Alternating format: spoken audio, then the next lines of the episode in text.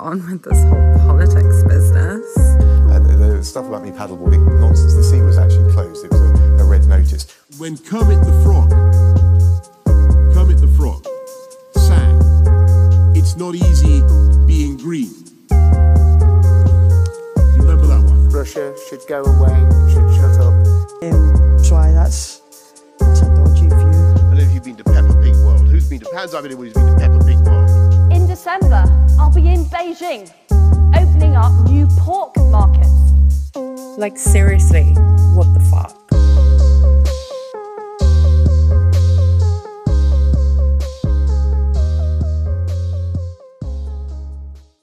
Hi, it's me, Jennifer Wan, and this is what the actual fuck is going on with this whole politics business.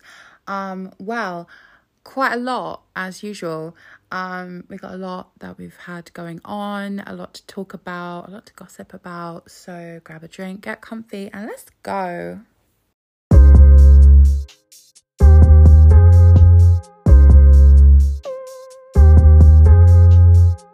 So we're going to start straight in with the by elections this week. Oh my god. oh my god. So, uh Tiverton and Honiton. If I'm saying these wrong, like I don't know, English places shouldn't have confusing names, but like whatever. So, by election. Um this by election was happening because the member of parliament was caught watching porn in his place of work. I feel it's important to remember that. Um, so, formerly a conservative seat, and this was lost to the Liberal Democrats. Um, the Lib Dems got 52.9% of the vote. Uh, they were very pleased. They did a Lib Dem stunt. Uh, the Lib Dems like to do like these uh these little stunts when they win things. I guess because they don't really win things too often. Bless them. Um, recent uh offerings have been there was a they they made like a big wall of of like blue bricks and Ed Davey, the leader of the Liberal Democrats, had like a yellow hammer and he was smashing the hammer because subtlety is not a Lib Dem value, I guess. Uh, so this time they had a big blue door and it said, It's time to show Boris the door. And there's a bunch of people with Lib Dem signs behind it, and, and Ed Davey is living his best fucking life. Um, you know what? I'll let them have that. I'll let them have that because it's it's one less seat that the Conservatives don't have. So if they want to act the fool and do weird stunts, okay, Okay, I'm fine with that. Guess who else is being weird uh, in the wake of this by election? It was the Conservative candidate, Helen Hurford. Now, you remember when I talked about her seemingly being embarrassed to be the Tory candidate? Well, it definitely seems like she was because she. she locked herself in a room so as the result was was coming in as the votes are being counted everything seemed pretty clear that it's not going to be her night she locked herself in a room. She refused to speak to anybody and she locked herself in her room. She threw a tantrum girl. Like that's what that is. I know tantrums when i see them because they're normally thrown by me. Um she didn't want to do it. She did not want the attention. She didn't want the moment. She was like, goodbye. I am going to my fortress of solitude, um, which in this case is a dance studio in the building. she locked herself away. She didn't want to talk. She didn't want to talk about it. She did not want to see whatever stunt the Liberal Democrats were going to do. And of course, they're going to do them because she's, you know, she knows how the game works. So she, I, I think she was embarrassed, a bit humiliated, Good. Um, so what else happened? What else went on? Well, we also had a by election in Wakefield. Uh, just as a reminder, that seat was up in contention because the previous Conservative MP went to prison for abusing a child. Um, and the Conservatives knew that he had done that before the election where he originally won the seat because the victim went to them and tried to have something done about it and was turned away. So I feel like, again, that's important to note. Um, They lost the seat to the Labour Party, who got 47.9% of the vote. Um, so, pretty good night for Labour, too. Keir Starmer didn't do any stunts uh, because he is he is not that kind of person. Uh, I know he doesn't like to be called boring, but honey, you are, and that's okay. Um, so I guess the uh, the conservative line of, well, you know, ev- everything has its own Harold Shipman, and you should learn to trust people again. I guess that didn't work because the public were like, mm, I don't think.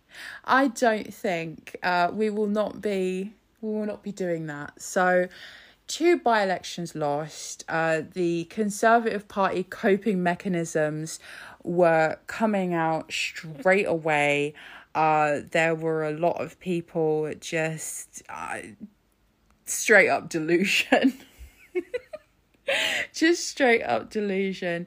Uh, and of course, the most delusional, because she always is, it's Nadine Dorries, the culture secretary.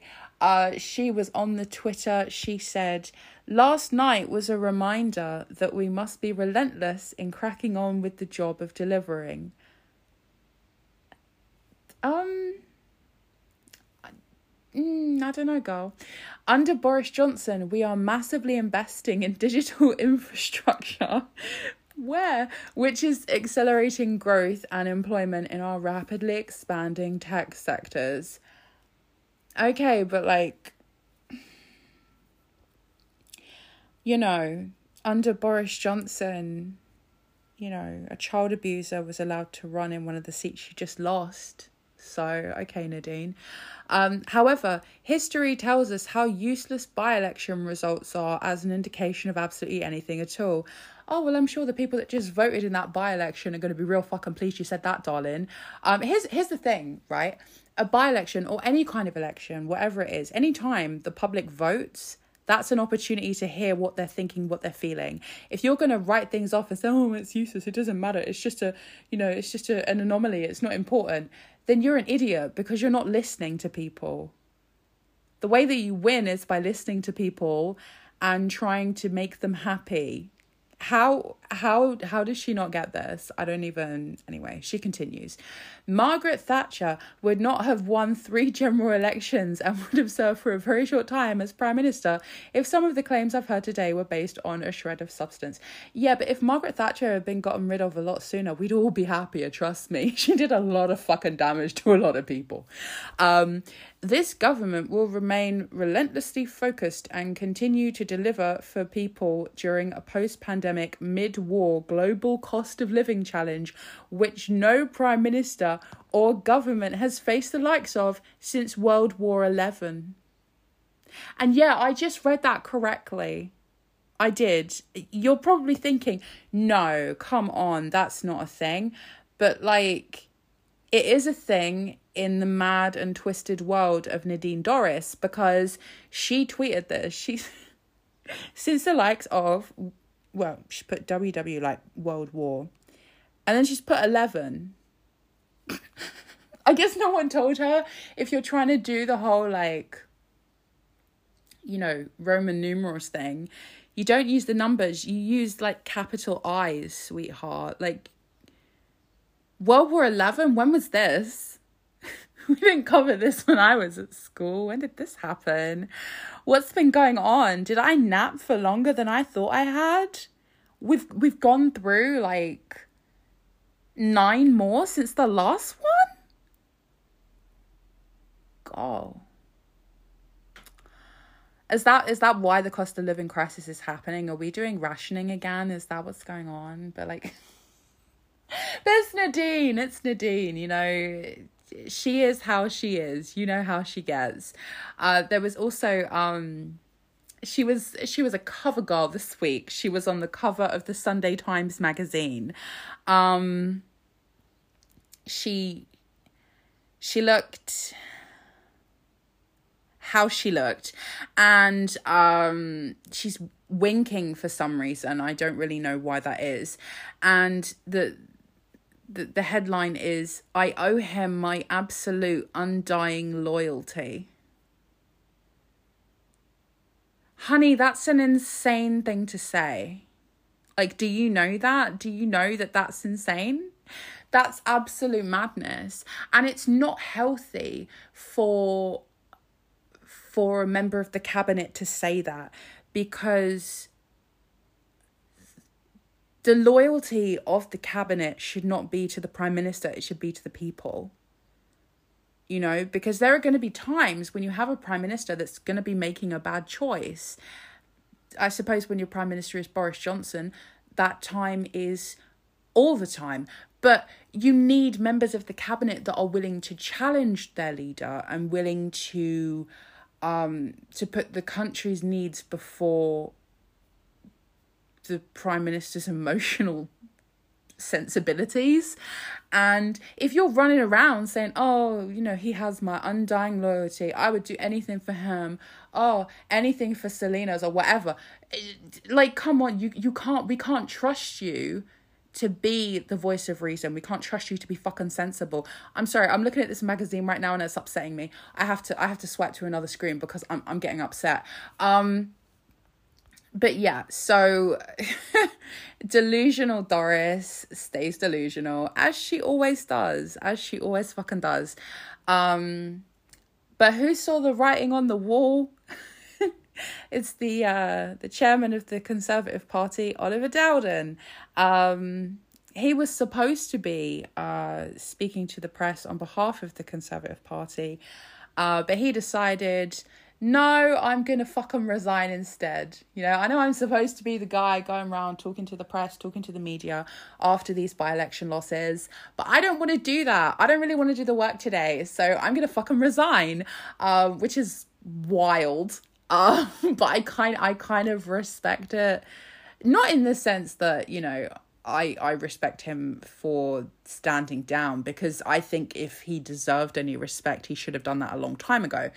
Um, but I I just respect the chaotic element of it, like just just you know waking up and and quite literally choosing chaos. Um, because you know how else can you describe that? He literally woke up and was like nah man fuck this fuck this. Actually let me check. What time was this god it was 5.35 in the morning it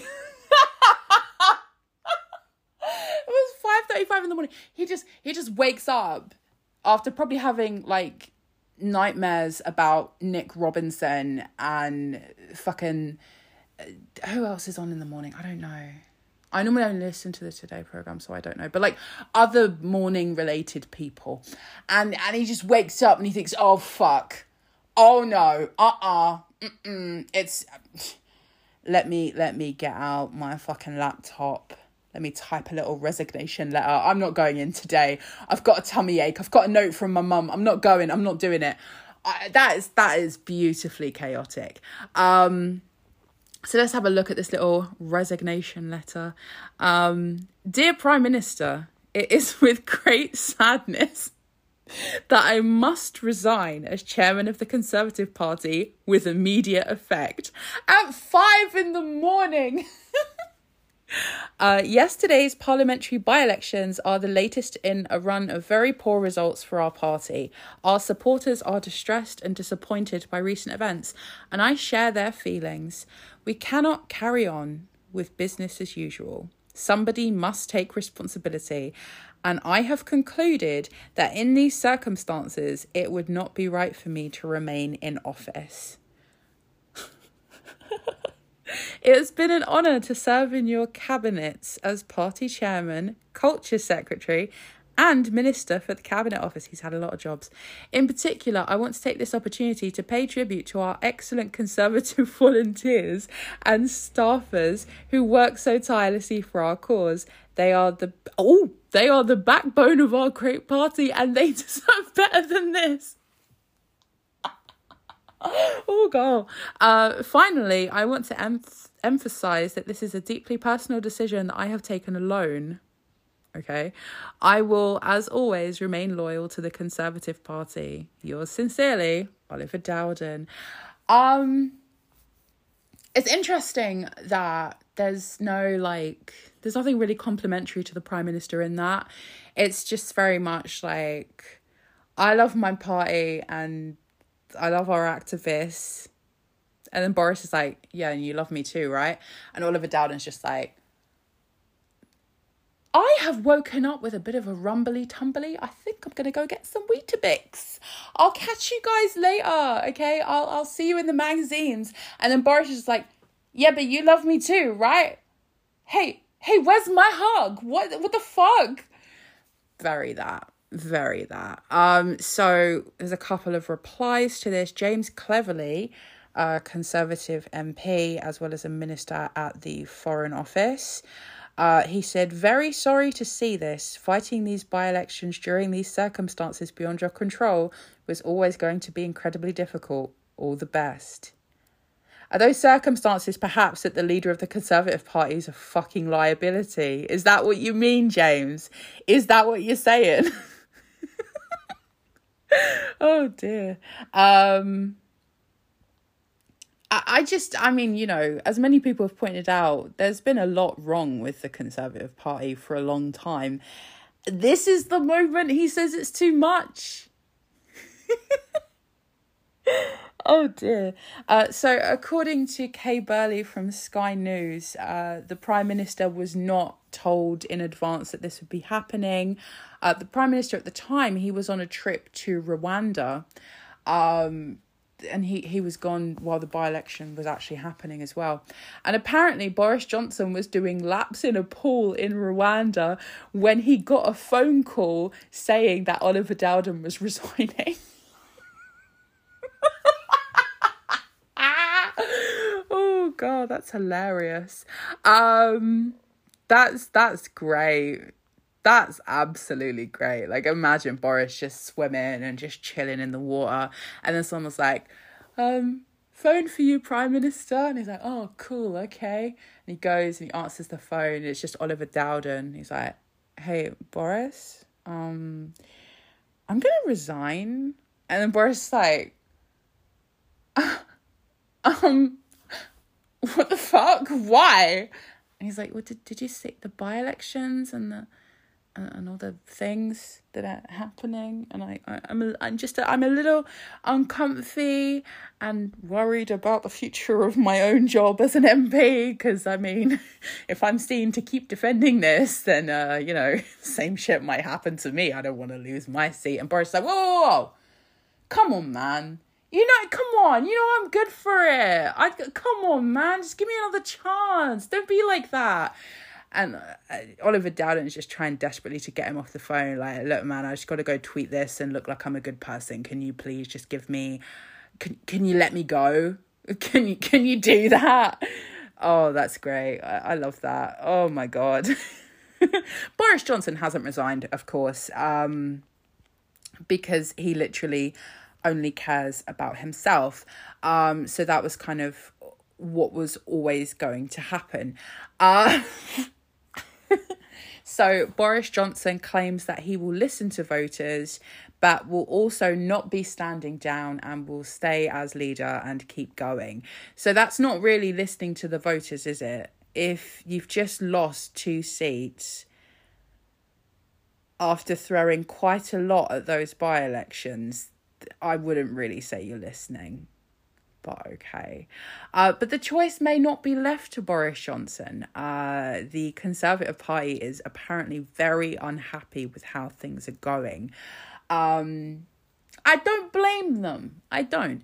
Uh, so there are rumours, um, according to the Sunday Times, that up to six Conservative MPs are ready to defect. They've had a fucking enough they want to be out, that they, they want to fucking go, eyeing up, maybe moving to the Labour Party, maybe the Liberal Democrats.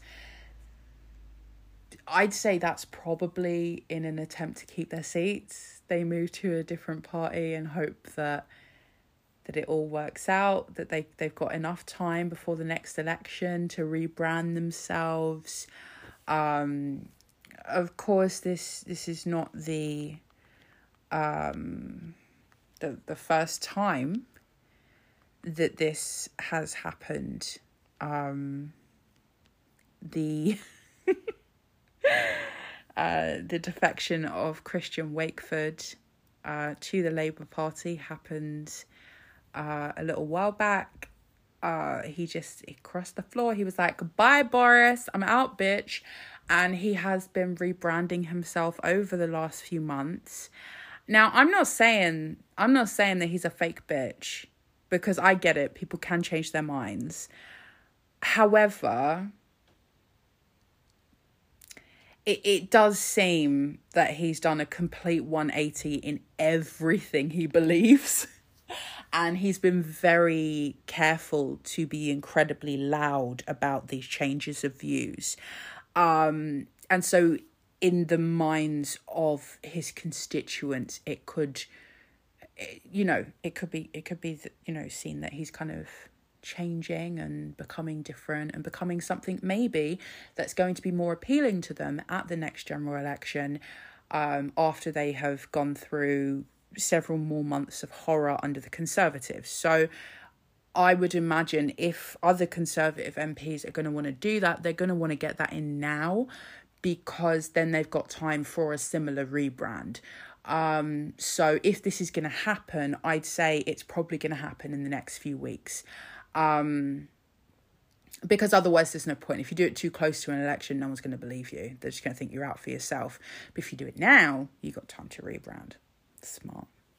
Um, so there are some conservatives saying as well that they would like to look again at the idea of a vote of no confidence. There have been some rumblings about the 1922 committee within the Conservative Party wanting to change the rules of no confidence votes so that they can have another one because well, they just really don't want him. They just really don't fucking want him. Um, so, you know, they they are rerunning a vote that they lost because they didn't like how it turned out. Now, I'm not going to complain too much because obviously, like, it benefits me um, if they do. I just I just think it's funny that you know people weren't allowed to do that for Brexit, for example, and people are being told they're not allowed to do that for Scottish independence, for example. But when it comes to getting rid of someone that's inconvenient to the Conservatives, then suddenly it's like, you know what? Just vote early, vote often, vote all the time until you get a result that works for you. And I think that's interesting. interesting. Very, very cute. Um so a little something else, uh maybe something to watch out for um in the coming weeks and months. Steve Baker from the Conservative Party, um, and also somebody who is quite influential within the Conservative Party, has posted uh, that he is relaunching Conservative Way Forward. Now, what is that? Well, let's find out. Let's have a little look at their website. Uh, their website's a bit bare, and they're also asking for my email address, and they're not going to fucking have it. Um, but there is a link to a statement from the chairman, which is Steve Baker. Um, Let's have a look. I will be relaunching Conservative Way Forward to redefine the territory on which the Conservative Party operates. Read more, okay. Okay, there's a Telegraph article. Oh, for goodness sake. No, you're not having my email either. Or my credit card. Oh my god. Okay, so Okay, let's have a look and see what we can see here. Uh, Boris Johnson's overreaction to Omicron variant is squandering the goodwill and trust of voters. This is from 2021, babe. Um, either they've put in the wrong link or he feels like that's enough. Okay. Well. Okay, so they're having a launch event on the 11th of July. Um, I guess we'll see what's happening with that. Um, cute. Cute. Okay. But the there's a lot of conservatives that seem to be incredibly unhappy with what the fuck is going on in their party. Uh, there's also more than 30 MPs that have apparently submitted new letters to the 1922 committee demanding another confidence vote. So, oh, Boris, what are you going to do? What are you going to do? Resign, bitch. Uh, no, I doubt he will. I don't think he has the self awareness to. Uh, he was asked in an interview this week um, if if he believed that he he would change or he should change um, as a result of everything that's going on, and he said no. So that I feel tells you all you need to know about Boris Johnson. He just thinks everything he does is perfect and everything is fine because he's a fucking moron. And he's entitled and he's ridiculous. And unfortunately, he's very powerful. So that's great. And we love that for us. We don't love it at all. Oh my God.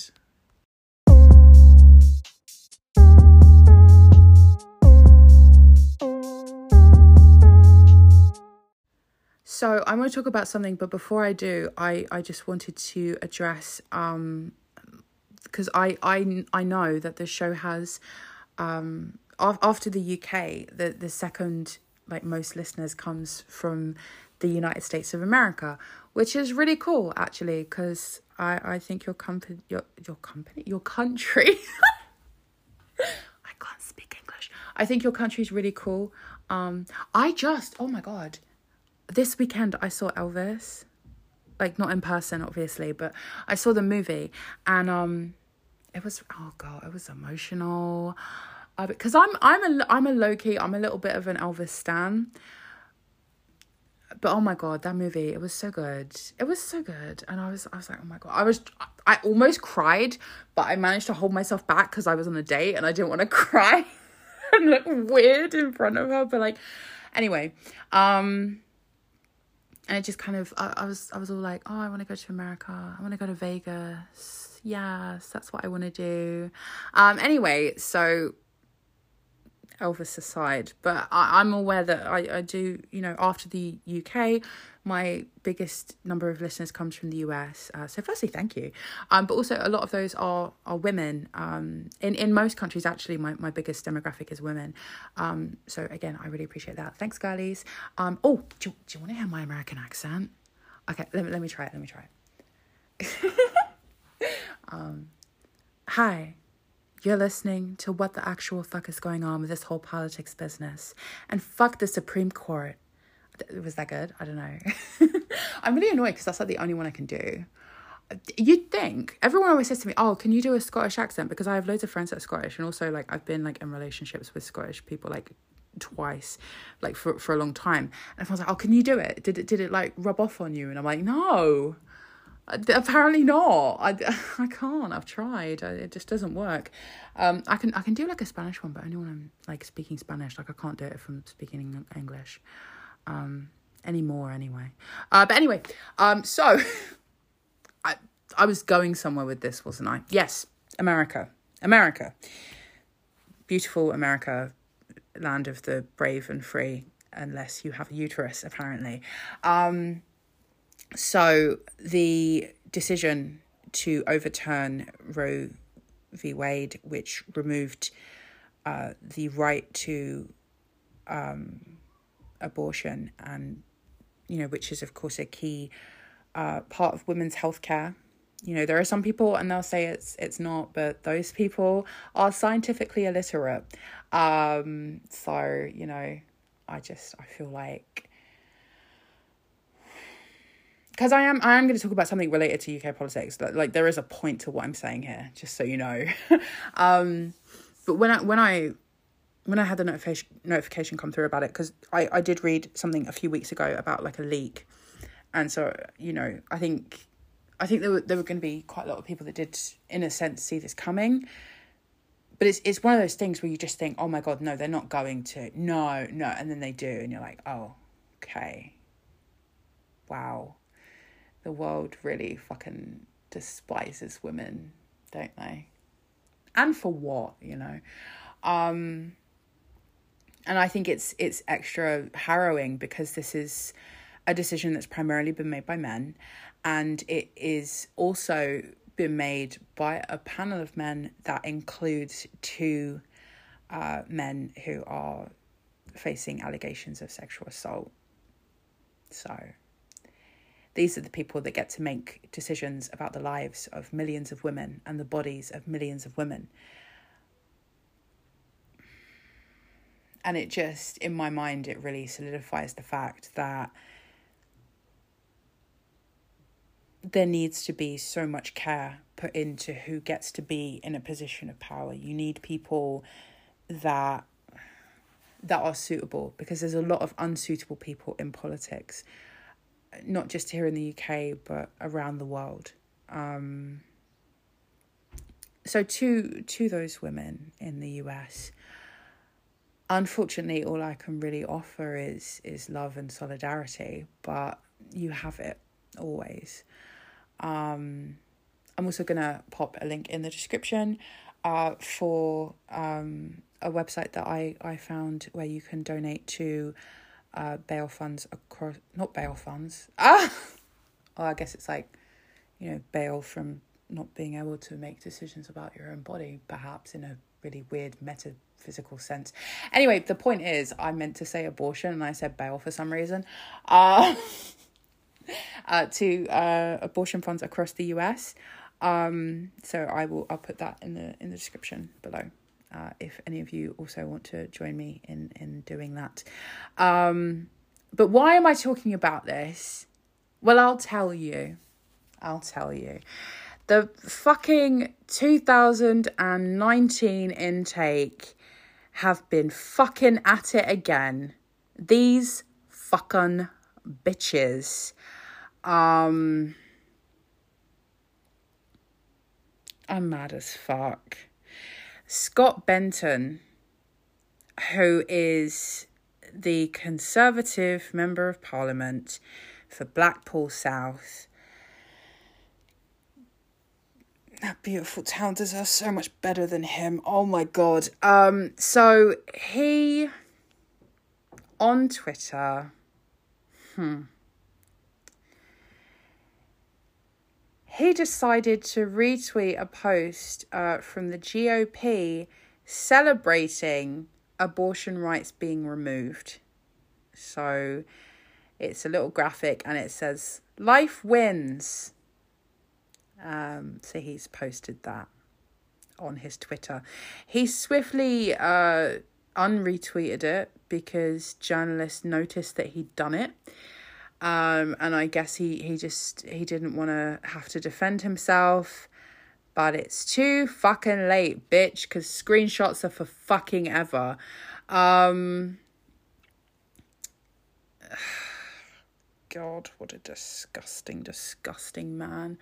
Um, this to me is is just so typical of some men who think that they get any say in women's bodies and they, they really believe that. They really believe that that they have a right to make these decisions and then to to celebrate these things and to say oh it's so great. It's so great that women are having this right to healthcare taken away from them. Isn't this so fucking great? No no, it fucking isn't. This it, this is something that is going to cause the deaths of women and girls, right? Straight up, that's going to happen. This is something that just it is such a massive step back for society in general. And this dumb fuck is celebrating this, get fucked, you stupid bastard. Absolutely not.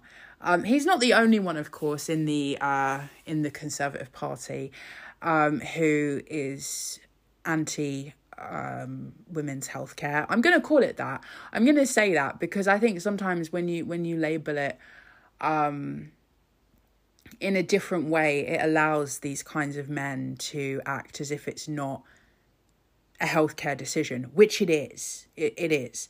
Um, you know, I've I've talked about this briefly before. I think on this show, um, if not, I have on my other one. But you know, I have I have nothing to hide. When I was a kid, um, I was I was against abortion, frankly, because I didn't fucking know any better. Because I was a kid, and I had no idea what the fuck I was talking about.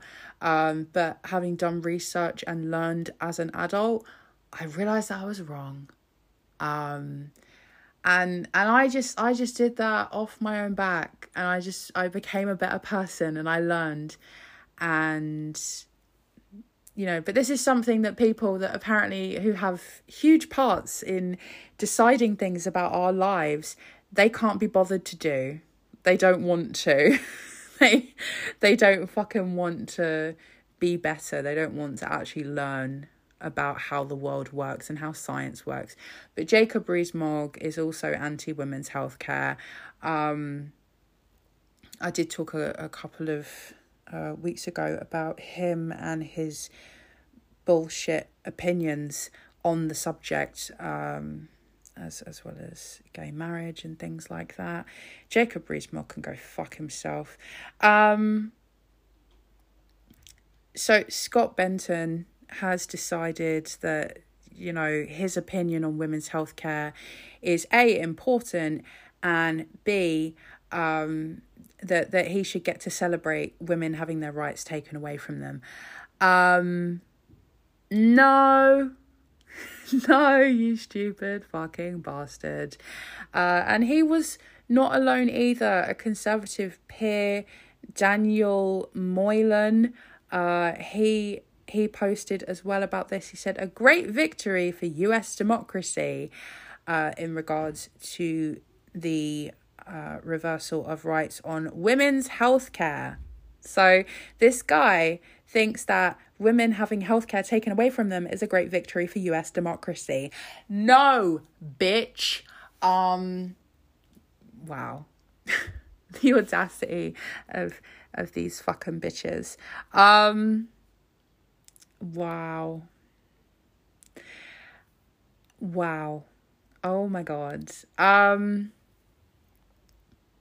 I just want to go through real quick a couple of things because there's been some some dudes and they've got some bullshit answers to this, and so I just want to, you know, just a little frequently answer question thing. Um, you know, because I feel like we need to. We need just have these answers, throw them out real quick, and just be like, no, you're not getting anything out. Shut up. We are not dealing with men and their nonsense today. Um, why can't women just use birth control? Uh, firstly, birth control in a lot of cases has horrific side effects on women's bodies. Pretty much all methods of birth control will have this, with the exception of condoms, by the way, which a lot of men refuse to wear. So that's interesting. Um, you know, there are also some women and they can't take birth control because they, you know, they have allergies and things like that to the different, you know, methods. You know, that's that's a thing. I've I've seen it quite a lot in in people that I know. Um, there's also the fact that, you know, some women that they're just they're not going to be expecting to need birth control. So if a woman is raped, what does she do then? Hmm. What then? I mean, I know that's an extreme example, but still. For example, I'm not currently on birth control. I have I have no real need to be because you know, I'm not I'm not having any kind of sex that's going to get me pregnant. So I I'm not using birth control. What happens if what happens if I get raped and I need to have an abortion? Now, luckily for me, I live in England. That's available to me. If I was in the United States of America, that wouldn't be the case. How can anyone look at that and say that it's right? How? How the fuck? It's ridiculous. It's ludicrous. It's revolting hatred of women, frankly.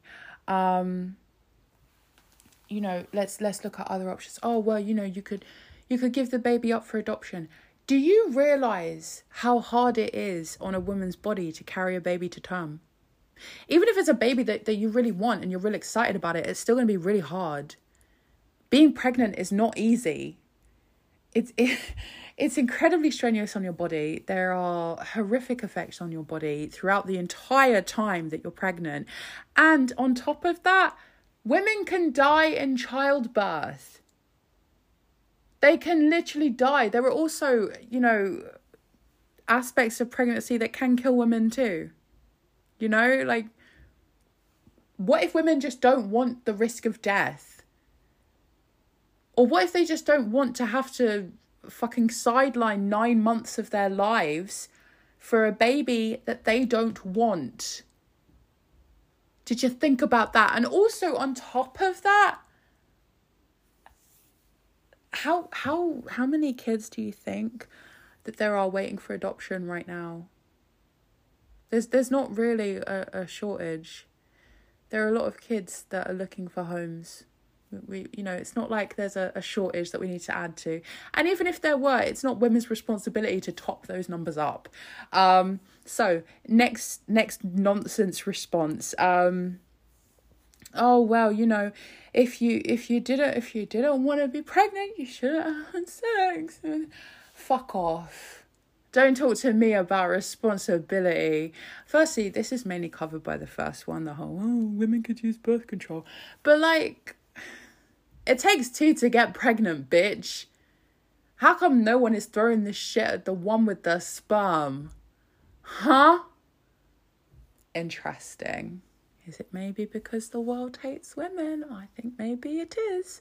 Uh, so anyway, fuck Scott Benton and the fucking horse he rode in on. Um, just fuck that bitch entirely forever. Uh, speaking of other bitches that we hate, let's talk a little bit more about Boris Johnson. so, um, Now I'm not gonna I'm not gonna be mean, but I'm gonna be mean. Boris Johnson uh, was admitted to hospital this week for routine surgery. Sorry to hear that, Boris Johnson, Prime Minister. I'm so sorry to hear that. Um, however, so apparently he he had a a routine operation on his sinuses. Um, okay? Glad you're feeling better. However, he then was on a plane the next day. And there have been a number of doctors that have come forward on social media and said, ah, ah, ah, if he actually had that operation, no way would he be flying that soon. So there's a little bit of speculation about maybe whether the operation was something different. Um, we don't really we don't really know. I'm just I'm just wondering, that's all. I'm look, I'm not I'm not trying to be like a Boris's sinuses truther or anything. I'm just I just have questions. I just I just have questions. Is he gonna answer those questions? Of course he's not. Of course he's not. Uh, but I'm I'm just wondering. Um Boris Johnson did seem pretty pleased to be out of the country because he could leave behind all the by election stuff. However, uh, some of the difficulties for Boris Johnson were still continuing while he was out of the country.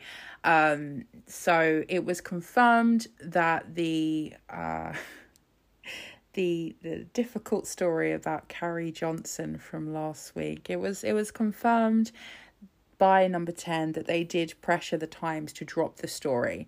Um so there we are. Confirmed. Confirmed. It was also basically confirmed by Michael Fabricant, by the way, Conservative MP for Lichfield, who tweeted Boris inquired whether a highly qualified person, his wife Carrie, could be the chief of staff at the Foreign Office, as she had held similar post elsewhere. He was told no, so she wasn't appointed. Uh, that's it. I mean, that's actually not it because, I mean, firstly, she wasn't his wife at the time, if you know what I mean. Um, somebody else was. Uh, but they were still having relations, but that's a whole other thing. Um, she also hadn't had previous experience somewhere else. She had been, you know, head of comms and shit. She hadn't been a chief of staff and she had no real foreign affairs experience. But Michael Fabricant is dumb, so I can understand that he didn't know this. Um, he was told no, so she wasn't appointed. Yeah, but he shouldn't have asked in the first place. That's the reason for the story, darling. Um, so Michael Fabricant confirms it basically happened. Thank you. Um, but then there was another story. this one was um, an exclusive to the Telegraph, and it turned out that the Foreign Office was not the only place that people were trying to get jobs for Carrie. It turns out Carrie Johnson has not heard of like LinkedIn or Indeed.com or anything. Um, she is pretty much fucking insisting that people have to just go out and find her high profile jobs. It's wild. So this apparently happened um, after Boris's divorce. He's engaged to Carrie at this point and uh, senior civil servant Simon Case. That's a mouthful, and I managed to say it all at once. Good for me. Uh, he attempted to get a job for Carrie at Prince William's charity, um, which is called Earshot. Uh, Earshot? Earthshot. Oh, God, I told you I can't read. Um, so, Prince William I'm, I'm sure you know who Prince William is, but just in case you don't, he's like the older, balder brother of the two younger princes. So he's like Prince Charles's son. Um, he's married to Kate Middleton. They have a charity or something because they have to maintain the illusion that they are worthy of all of the money we spend on them. So, um, yeah, Jubilee's over. Not being nice to the Queen no more. Uh, so Simon Case tried to get a job for for Carrie, soon to be Johnson, at this charity Earthshot. I don't actually I actually know what this charity does. What do they do? Let's have a look. Because from the sounds of it, I think it's like climate changey stuff or whatever, and you know Carrie would kind of be qualified for that. So fair enough, but still, it's a bit strange. Uh, yes, yes. Um, a decade of action to repair our planet. Okay. Okay, so this is like climate change, it's conservation. Mm, okay. Um, fair enough. At the very least, Carrie would actually be qualified for this because she has worked in, in conservation before. So, depending on what kind of job it was, she might actually be qualified for this. Fine. However, it was decided it would be inappropriate for the Prime Minister's fiance to work closely with the royals. So the question probably shouldn't have been asked, but it was. Um, why is it Carrie can't just like do a CV and pass it out? What's going on with that girl? I just kind of want to know why, for example, civil servants are out here trying to find the prime minister's girlfriend a job. I just I want to clarify something for for the listeners outside of the UK. Um just just so everyone knows. First lady is not a recognized title here in the UK. That's not a thing. I know that it is in, you know, some countries. For example, in the US, you have a first lady and she has like a first lady's office and she has her own little projects she does and whatever and that that's that's lovely. That's nice. Uh, but that's not a thing here uh, in the uk um, prime ministers may have wives they may have husbands but those wives and husbands do not have an official role right? So really government resources such as the fucking civil service should not be used to do things like finding them jobs and stuff like that. It's completely inappropriate. Um, if Carrie wants a job, she should brush up her CV and go and get one on her own. She's a grown woman. She shouldn't be using the civil service to try and get herself a job. It's wildly inappropriate. But that's just kind of how things are these days, you know. it's just complete wild inappropriateness. And it goes on. it goes on. I just I, I, I'm in such a state of despair over this government. I just have no choice but to laugh because otherwise I'm gonna lose it. I'm gonna lose it. Um, so Boris Johnson was planning a treehouse that would have cost hundred and fifty thousand pounds to be built at Chequers, which is one of the Prime Minister's residences, for his son Wilf. Well, I mean, look, it's nice that Boris Johnson's decided he actually wants to do something for one of his kids, but firstly, who's paying for this £150,000 treehouse? That's like the price of an actual house, and you want to spend that on a treehouse for your kid? Um, during a cost of living crisis and this economy, Boris? What the fuck? Secondly, um how long does he think he's going to be prime minister? how long does he think he's going to have use of Chequers? Because Chequers is like a it's like a big house and some land and shit where the prime minister can go. It's like a little country retreat. Frankly, I think shit like that is dumb. You know, I, I, if it were up to me, I would like turn it into like a museum or you know something nice for the public and not make it somewhere where the prime minister can go and just like hide from their fucking problems, which is pretty much exclusively what Boris Johnson uses it for, by the way. Um, just make it something nice for the public because we've suffered enough. um, but anyway, it is you know mainly in use by the prime minister, you know, and but they they only really get used to it when they're prime minister and Boris Johnson's like, oh well, you know, I'm I'm just feeling like we're on a rent to own situation here, so I'm just gonna put up a tree house. Uh, okay, Boris, how much does that cost? 150 grand. Okay, Boris, where are you gonna get the money from? I don't know. Money just kind of like appears where I am. Like, what do you mean? Where am I getting the money? It just sort of happens for me. I don't know why don't you worry about that? Like th- this man, he just thinks the whole world is available to him at all times, no matter what the fuck he wants to do with it. It's ridiculous.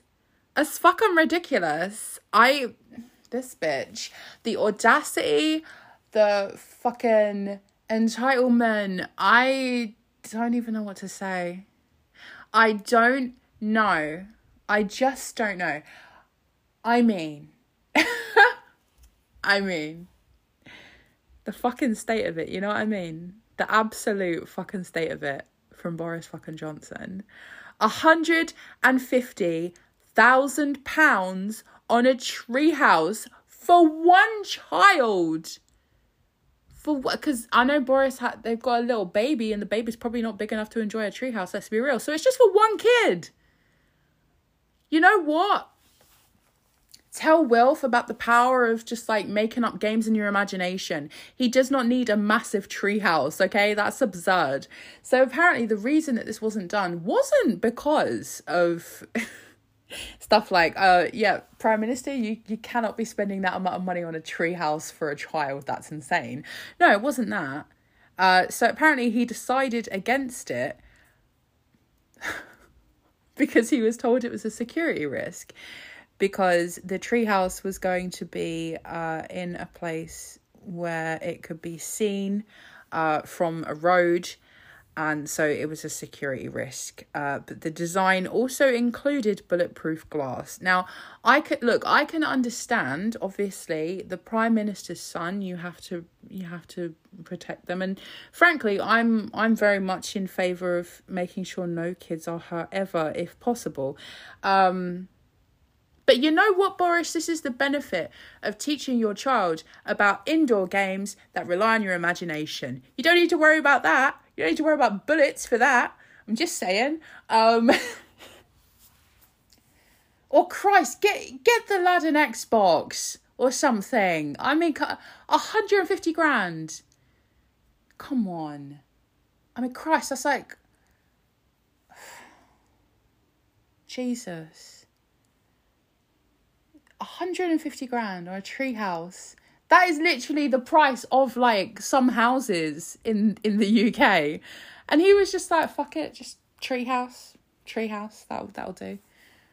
The one time he decides to actually try and be like a good father and he just goes absolutely wild with it. 150 grand for a treehouse. Oh my god. Let's talk a little bit more about Nadine Dorries. Let's take another trip back into the twisted and wild world of the culture secretary, Nadine Dorries. So it was reported in Pop Bitch, uh, which is a great publication that I love and have been reading for many years because they've always got the tea. Uh, in Popbitch, they were talking about Nadine Dorries. Um, here's what they said. Uh, government ministers have been out in force this week complaining about striking rail staff and all the disruption they're causing other people. It's funny because a few weeks ago they didn't all seem quite so bothered about such things. When Nadine Dorries took a trip down to Cornwall earlier this month, she was on a train that fell behind schedule far enough that she was looking at missing a connection. She asked staff on board if they could call ahead to the connecting station to get them to hold the train back for her and was told no, that wouldn't be possible. So she took matters into her own hands by texting the Transport Secretary, Grant Shapps, to see if there was anything he could do to get her train held back instead. What is wrong with her? What is wrong with these people in general? But oh my god. What the actual fuck? This bitch. Oh my god. oh my god. Not her being like, please, I don't want to miss my train. Come on, be a pal. Come on, man. Really? Really, girl? Really, girl? okay. Oh my god, the entitlement, the ridiculousness of this woman. Um Okay, so do you want the the good news or the bad news first? Okay, I'll do the bad news and then we'll do the good news, okay? So bad news, polio is back. Um yeah.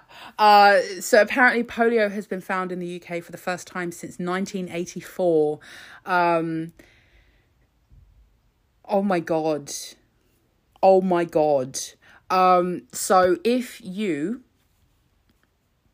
if you or anybody that you know is not up to date with their polio vaccine course, you should make an appointment with your GP as soon as possible. It is being said that the risk to the wider population is low, but you can never be too careful. Uh, let's not bring polio back in a big way, okay? We've we've seen polio off. Let's keep it that way. Um, apparently, it's been found in London's sewer system. Um, what the fuck? Don't like this. I don't like this at all. Um, as far as I know, I'm I'm all up to date. I've had all my vaccines. Um, but if if you if you need to catch up, make sure you do, um, because we we don't want polio. We don't. We don't. We don't. Um, now for some good news. Something a bit wholesome. Uh, Mark Drakeford, the First Minister of Wales, put up the most wholesome tweet. It was so adorable. I was like, oh my god, you're going to make me stan. Fuck's sake. Um, so he put up a tweet and he said, I was honoured to receive this fantastic crochet dragon made by an incredibly talented lady from Ukraine who has come to our country seeking safety. Oh god. It's a great symbol of the strong friendship between our countries. And then he's put a little picture of him and, and oh my god, it's this little crocheted dragon and it's so cute. And, oh my god, this dragon is wearing a hat and a scarf and is holding flags. Oh my god. It's just the most wholesome thing. Oh my god. Oh my god. So adorable. Um I just wanted to talk about it because it was so cute. And and it really cheered me up because like there's been a lot of negative fucked up news at some parts of the week. And honestly just thinking about that tweet got me through and I was just like Mark and his little dragon. Yes love that for him. Absolutely love that for him. Um and now I've got to go back to something a bit fucked up actually sorry um so uh Nick Fletcher, who is the member of parliament for Don Valley, um, God, he has been campaigning.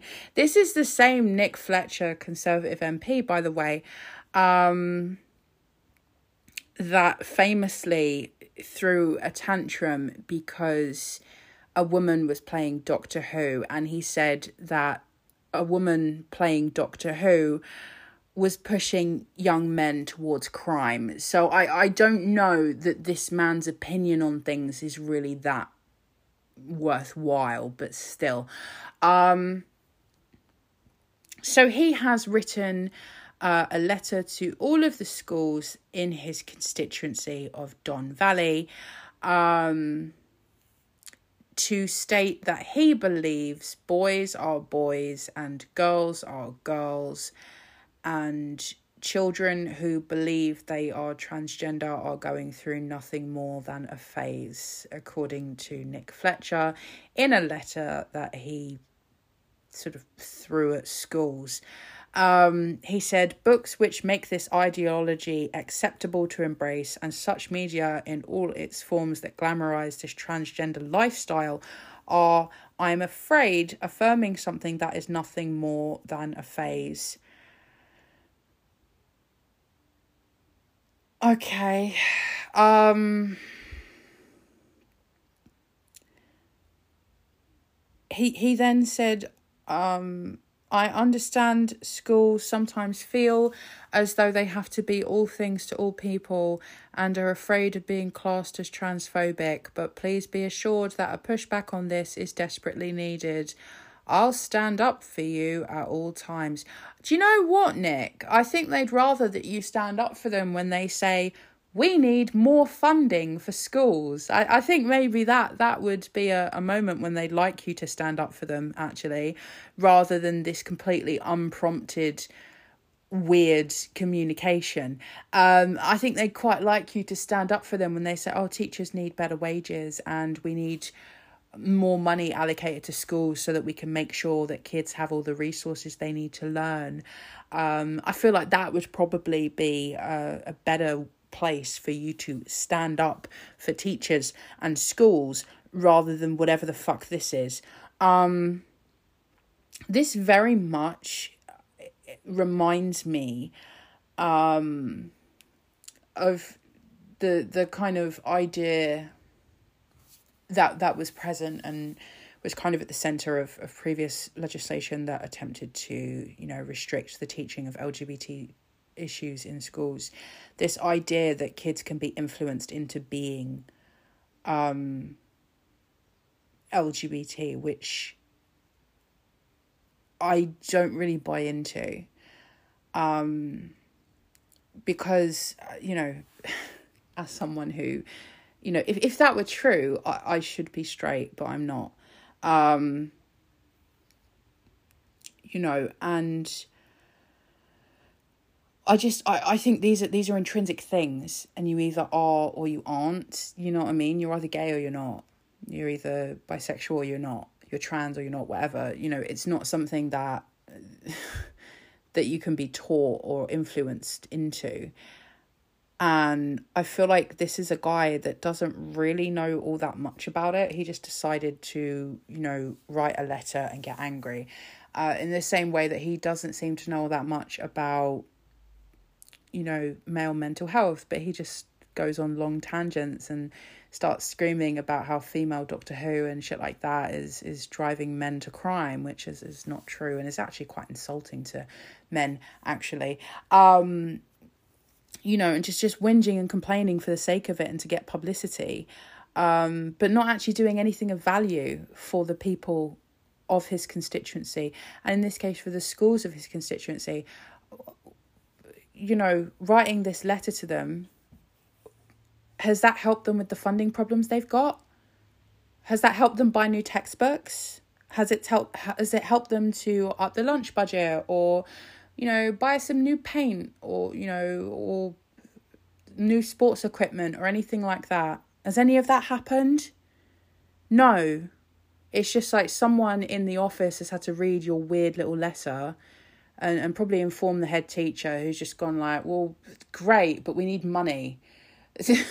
so you haven't actually done anything of value. You haven't actually helped anyone. You've just whinged at overworked teachers, frankly, about something that I don't think they that they were really hoping to hear from you about. So great job, Nick. You've done a really great job. You should be proud of yourself. Twat. Um, someone who's not a twat, yeah. Uh, Lorna Slater uh, from the Scottish Greens. Uh, she has this week expressed her confidence that support for Scottish independence could be driven well over 50% once a second referendum campaign begins. I I think she could be onto something.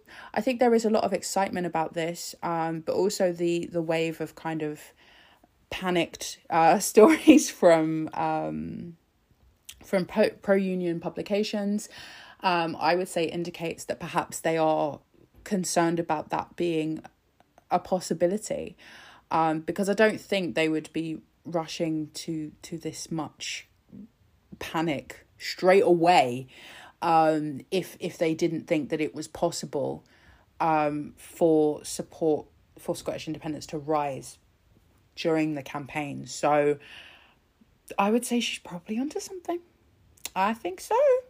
Um, I am patiently waiting, quite interested, quite excited uh, to see what's going on, what's going to happen uh, in the coming weeks. Uh, it's exciting times. Exciting, exciting times.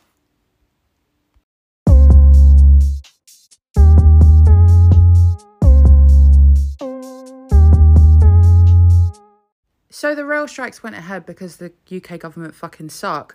Um, everybody is talking about Mick Lynch. Who is Mick Lynch? He's the Secretary General of the uh, Rail, Maritime and Transport Workers Union. Um, and everybody's talking about him because he's been doing interviews, he's been on TV, he's been on the radio, and everyone is shocked apparently uh, because he makes a lot of sense. Um, okay. I think for, for some people, they kind of see him as a breath of fresh air because what we're used to is just kind of this overly rehearsed, you know, PR perfected nonsense, non answer bullshit you know? And so then when you have someone who just comes on and just like says like the truth, it's like, oh, oh, so so so you're not here to play the game. You're just here to to talk and say what's going on. Oh, okay, okay, cool, nice. Um, I think there are some people who, um who because of the fact that he's he's representing a trade union because you know he's he's working in in the transport sector and they've got all these ideas about him in their head they've decided that he was going to be really inarticulate and so they're like pleasantly surprised that he can he can talk articulately. Uh, i think there's some of that going on. Um, i think there's some people that are very fucking angry about him because because you know he's he's not willing to fuck around and and and follow uh, what they want him to do. Um, he he doesn't seem bothered. He's not asked. He just wants to get a good result for the staff. Um, he's even said himself, uh, "I don't want to be an icon." Fair enough, mate. Uh, he. he told Grant Shapps, the transport secretary, to get on with his job. I feel like me and this guy, we would get on. We would absolutely get on. Um, fair enough. Uh, he was also on Question Time uh, this week. Uh, my sympathies with him for that because Question Time is a fucking mess. Um, but you know, he, I didn't, I didn't watch the whole thing because I have self respect and I will not put myself through an entire episode of Question Time. Unless, of course, Brian Cox is on, in which case all bets are off and I might do it, but I'll probably be drunk. Um, if you want to hear what that sounds like, just go back some episodes and it's there. Anyway, um, but what I did see of him, again, he was, you know, he knows what he's talking about, and, and that's because it's his job he knows what he's talking about when he talks about rail strikes and, and why they're happening and he talks about what it's like working on the railways and stuff. Because it's his fucking job. He knows his shit. There was a guy in the audience on question time who was like oh people need to modernize. And fiona bruce who hosts question time um she was like oh well you know it's a bit ridiculous that you know maintenance staff from like one big station can't go to another big station. And mick lynch was like well they can't because they're run on different infrastructures. So, you know, if somebody's trained in one, they can't just go over and, and do the other one because it doesn't transfer because they're two different systems. Now, this made sense to me, someone that has no experience working on the railways and isn't even, I mean, would it be science, railway work? I don't know. I would assume so, right? Like it's science, physics, maybe? I don't know whatever discipline that is, I know nothing about it, right? But even me, someone with no background knowledge, no background experience, can understand it when he says it because he's explaining what the problem is. I think I think that's that's what that's what makes him effective is just that he knows what he's fucking talking about and he's willing to take the time to explain it to people if they are asking him in good faith. Um and I, I i respect that. Like sometimes you just can't be bothered because people are asking you just to be a dick. But he seems like the kind of guy who's willing to just sit there and explain it to people and say look this is this this is that this is why this is happening.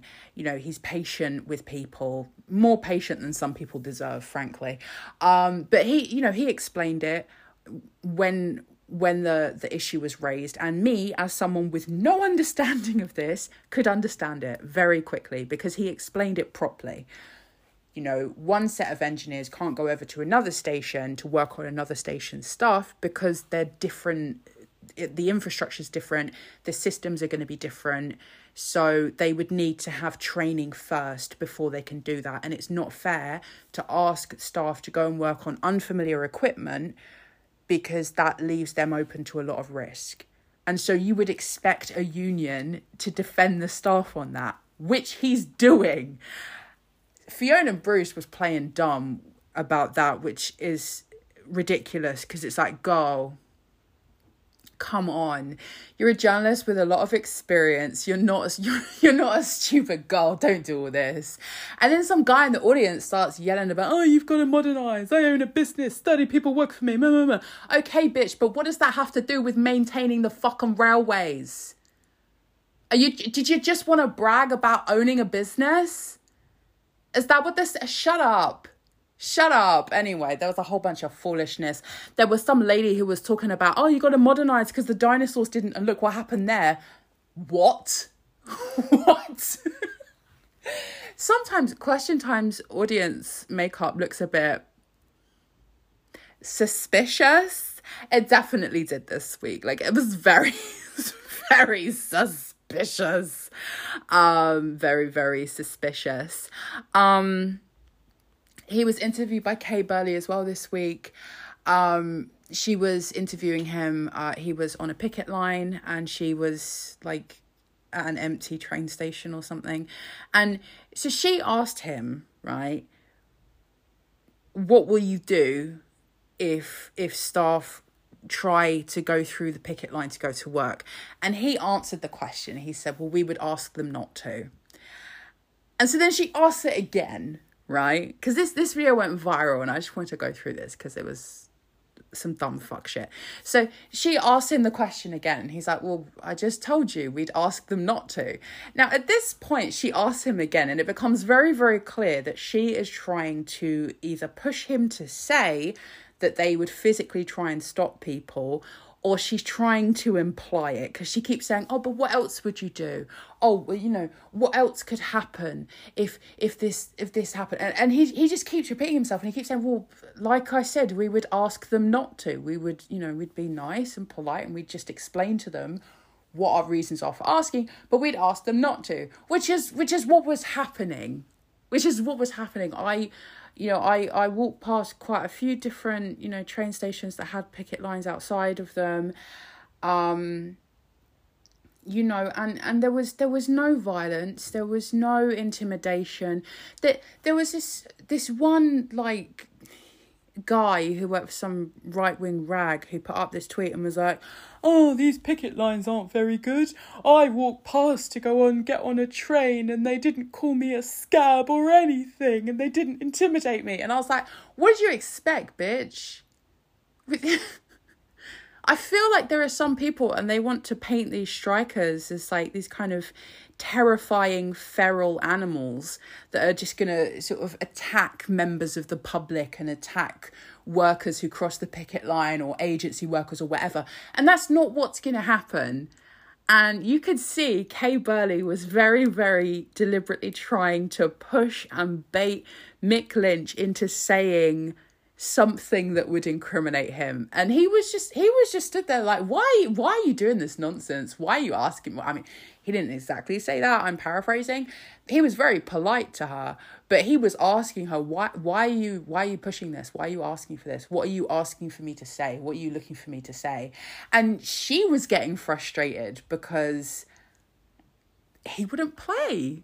He didn't want to play. He was like i don't want to play games darling. I just want to talk about what I'm here to talk about. And if you don't like the answers, I'm sorry, sweetheart, but that's just that's how it is. And I kind of had to stand a little bit. Good for him. Um so the government um absolutely desperate uh, certain parts of the media absolutely desperate to discredit the, the strikers, but particularly Mick Lynch. I think because they could see how popular he was becoming, because uh, there are a lot of members of the public that, you know, we're sort of seeing him for the first time, you know, when he was doing these interviews and stuff, and they were thinking, oh, wow, he's pretty cool. Um, and, and everyone was panicking. Uh, nobody more than Piers Morgan um, although I have to say, I still do think that this was a bit of a stunt to try and get more viewers onto his dying show because it's not a secret at this point that Piers Morgan's new TV show on Talk TV, as well as the channel in general, Talk TV as a channel, is not doing well. Like it's kind of dying on its ass a little bit. And so then Piers Morgan creates this moment that everyone suddenly talks about and he's got more attention on his trash little show than he had that he's had for weeks. I think the last time people were talking about Piers Morgan's nonsense TV show was when he brought on a guy from the Taliban and interviewed him. Um, and that was that was ages ago. So um so Piers Morgan interviewed uh, Mick Lynch from uh, the RMT Union, and he spent a very long time asking Mick Lynch about his Facebook profile picture. So. It, this shit is so dumb. oh dear. Uh, so Mick Lynch has a Facebook account, right? which is fine. It's fine. You can have Facebook, it's not a problem. And he used. I'm sorry, this is just. This is just. It's the dumbest shit, man. I'm sorry. I just.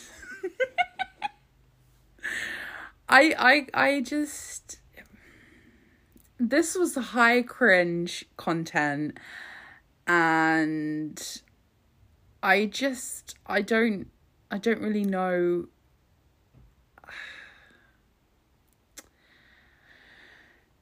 Piers Morgan is really proud of this as well.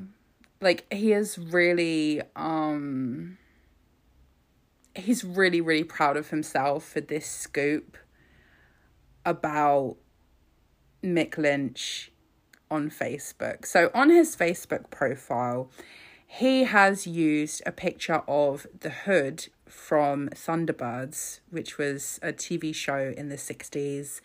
Um, it had marionettes and, and it's about, you know, these awesome little puppets and they've got rockets and things and it's very cool. I like it. But I mean, I like Captain Scarlet a bit more, but like Thunderbirds is good anyway. Um, so anyway, he has a picture of uh, a character called the Hood, um, who I guess some people believe has a resemblance to uh, Mick Lynch because they are both you know, they're they're both bald, kind of white guys. They have eyebrows. It is what it is. Apparently, it's a joke that Mick Lynch has with his friends. Like one of them, I guess, probably told him that they look the same, and he thought for a joke he would put that as his profile picture. And well, Piers Morgan took that personally. so in the show in Thunderbirds, uh, the hood is uh, this is described from his Wikipedia a fictional criminal and terrorist, and the recurring villain of the 1960s puppet television series Thunderbirds. Um, just just as a reminder, he's not real. He is not a real person it's it's a pretend TV show. Um it's not real. So in the show, he likes to fuck things up for international rescue. So like the good guys from from Thunderbirds, and he's just fucking with their lives, running the criminal underworld, being a bad guy. Um, but of course he's he's always he's always you know foiled by the good guys because that's just how television works um and the character the the puppet in some people's minds bears a little bit of resemblance to Mick Lynch. So he put it as his fucking profile picture. As a joke. As a joke. Because you know what? Trade union leaders are allowed to have jokes okay? They're allowed to just have a laugh. But not not in Piers Morgan's world, okay? Piers Morgan says absolutely not. No fucking jokes for these bitches. So he's interviewing Mick Lynch and he spends several minutes asking him about this profile picture nonsense. And Mick Lynch is just he's literally you know, you can tell at the beginning he's trying to engage seriously. He's like, okay, I mean, this is a weird line of questioning, but okay, I'll, I'll, I'll answer. Well, you know, let's talk about this. But after a while, he starts thinking, I'm sorry, is this unhinged bitch still going on about a, a, a fucking Thunderbirds picture? Really? People are dying. There are wars. Like, really? This is what you want to talk about? Thunderbirds? and you can you can tell like the look on Mick Lynch's face. He's like, okay, so I'm trapped in an interview with a crazy person. What the fuck? Like it, it makes no sense. I mean, he's still like I said, you know, with other interviews where people have tried to fuck with him, he he still stayed polite. He was still nice you know, and and uh, again probably nicer than was deserved. Um, but you know, we're facing a cost of living crisis. Everything's gone to shit, and Piers Morgan wants to talk about fucking Thunderbirds. Uh, so what else happened with the strikes? Well, um, so the the Liberal Democrats had a little moment of well, I don't really know what you'd call this, uh, but the official Liberal Democrats account tweeted, frankly, the government and RMT are just as bad as each other. I don't think they are, but okay. The country is sick of them both playing politics with people's lives. Um, now, this tweet was swiftly deleted, but hey, I guess that's what fucking happens when you try and sit on the fence eventually you're going to get fucking splinters in your ass. I mean, look, it and you know what? It's actually stupid to try and say that like the union is just as bad as the government because the union have actually tried to end this multiple times. They have been very open to negotiating. Um, they've tried negotiating with the rail companies themselves. However, the rail companies as we've discovered over time, have not really had much leeway in terms of negotiating because the government won't let them. So there's only so much that can happen with negotiations between the rail companies. Um, although, what I will say, what I will say is that outside of England, there have been um, a number of uh, positive developments. For example, in Wales, uh, negotiations were able to take place and new deals were met. Um, but unfortunately, because of how Network Rail operates and because it still has, uh, you know, a, place in Wales, there were still some, you know, delays and, and cancellations and things in Wales. But new deals were met for staff in Wales.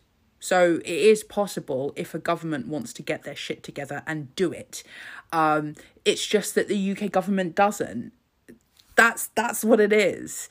Speaking of Wales, speaking of Wales, uh, Mark Drakeford uh, claimed uh, while speaking during First Minister's questions, he claimed that there were staff uh, in Wales who were moved from Wales to England uh, to work during the strikes um, so that services or limited services could continue running in England. And that that was the reason why there was some services that should have been running during the strikes but weren't in Wales. Uh, Network Rail has denied this, but I mean, Network Rail hasn't looked great across this whole thing, so I'm going to believe Mark Drakeford. Why would he have to lie? What reason would he have? Like, what would he gain from that?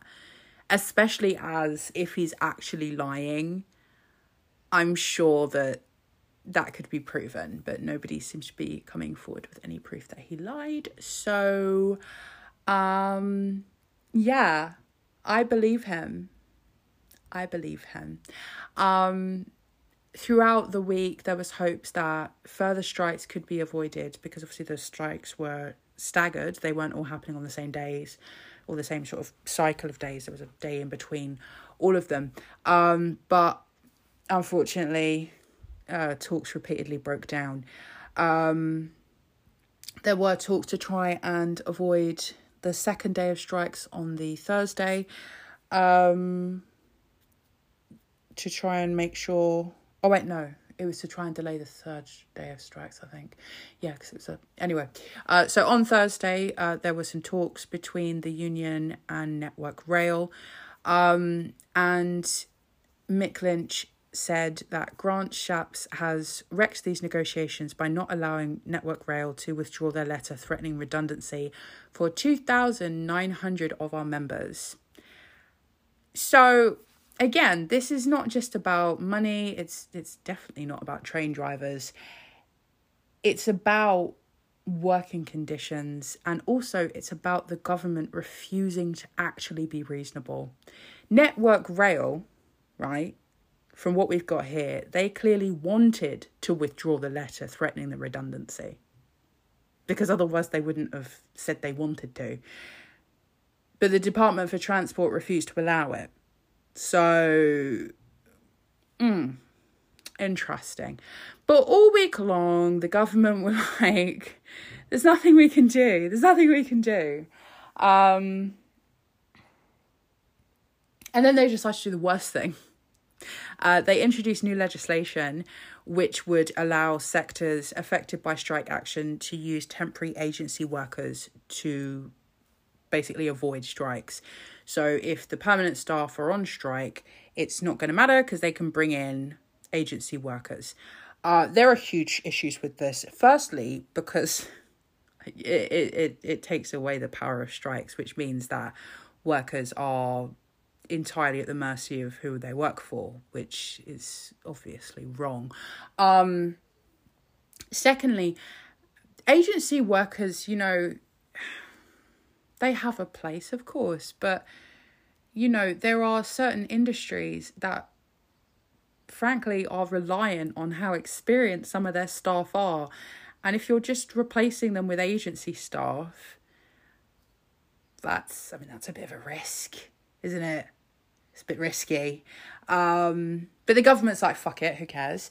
Um, Grant Shapps logged on to twitter.com and he had this to say the Transport Secretary decided to open his mouth on Twitter.com. He said, Despite the efforts of militant union leaders, they cannot bring our country to a standstill.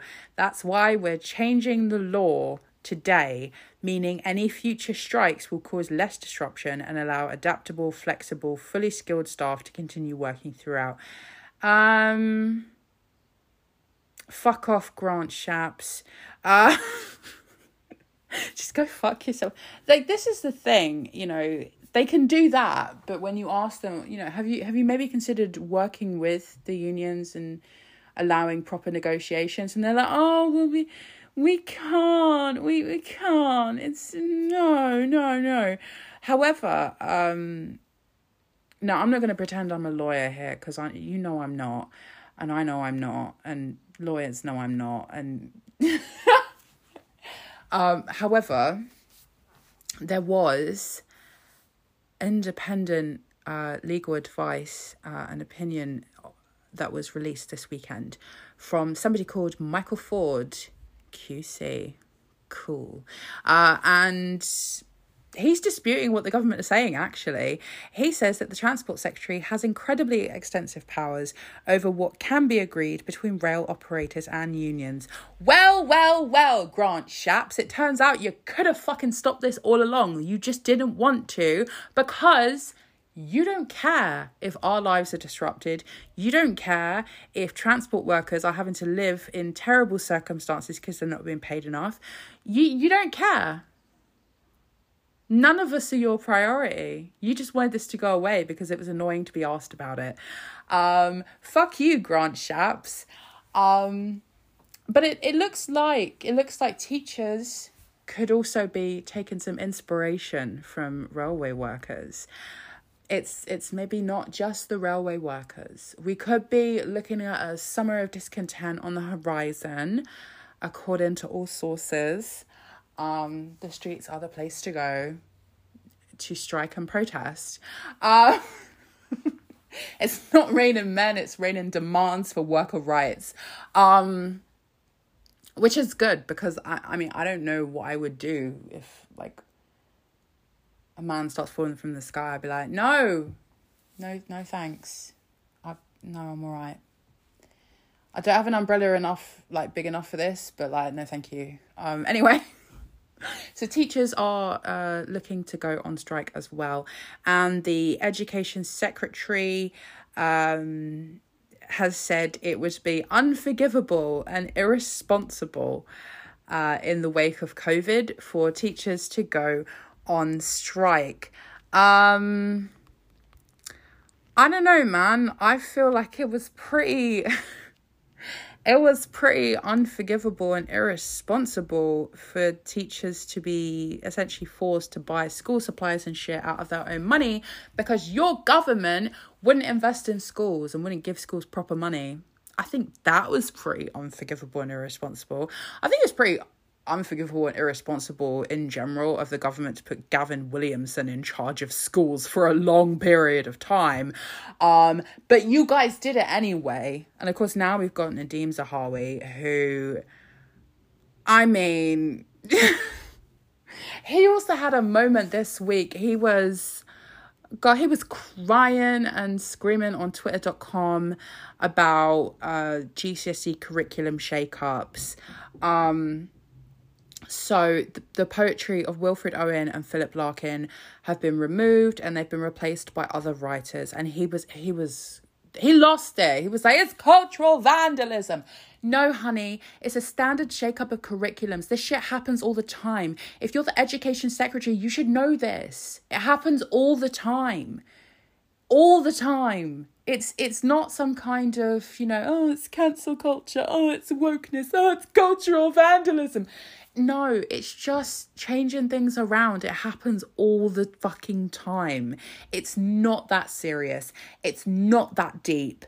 And frankly, you should be focusing on other things like, oh, I don't know, making teachers happy so they don't strike, intervening, doing what Grant Shapps didn't want to do, and actually doing your fucking job and making sure that teachers have what they need to do their jobs and support kids. Make sure that they don't have to go on strike, not by trying to guilt them into staying in work and not striking, but by actually working with teachers, working with the unions, and making sure they have what they fucking need. That's your job, bitch. Not whinging about curriculum changes that, frankly, are just standard. It happens all the time. Your job is to make sure the teachers stay in work because they've got good salary packages in place, they've got a good work life balance, and they're happy. Do your job, bitch.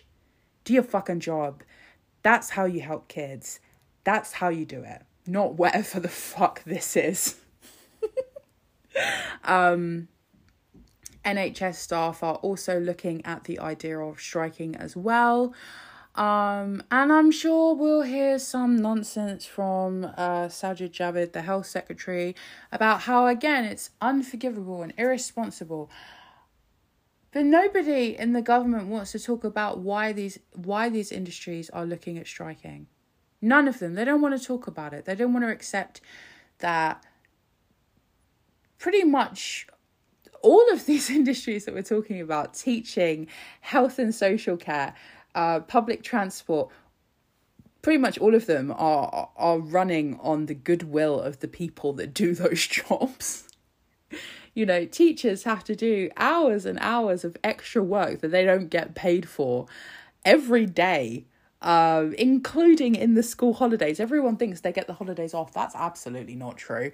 Um, you know nhs staff just so much extra work you know it's just so much.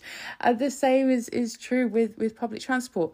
Um if the conditions are so bad that so many industries are threatening strikes at the same time perhaps the problem is not the unions perhaps it's not the workers perhaps the problem is the government and the fact that they are refusing to listen to these industries. Maybe we should think about that. I know that we're not gonna because the government is not looking for criticism right now, but I'm just saying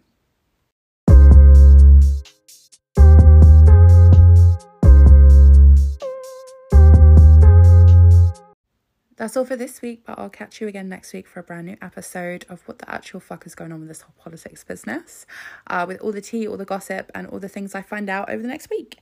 Um, if you enjoy the show, please consider rating and reviewing us, and tell your friends and share. Um, and I will catch you next week. Love you. Bye.